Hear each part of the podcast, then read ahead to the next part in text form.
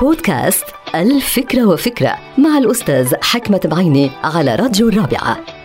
فكرة اليوم لها علاقة بالسرعة والتسرع. من المعروف أنه في فرق بين التسرع والسرعة. التسرع شغلة خطيرة وغير محبذة. السرعة شغلة مطلوبة ولكن إذا اندمجت السرعة بالتسرع أصبح الخطر أكبر بكثير من أي خطر آخر.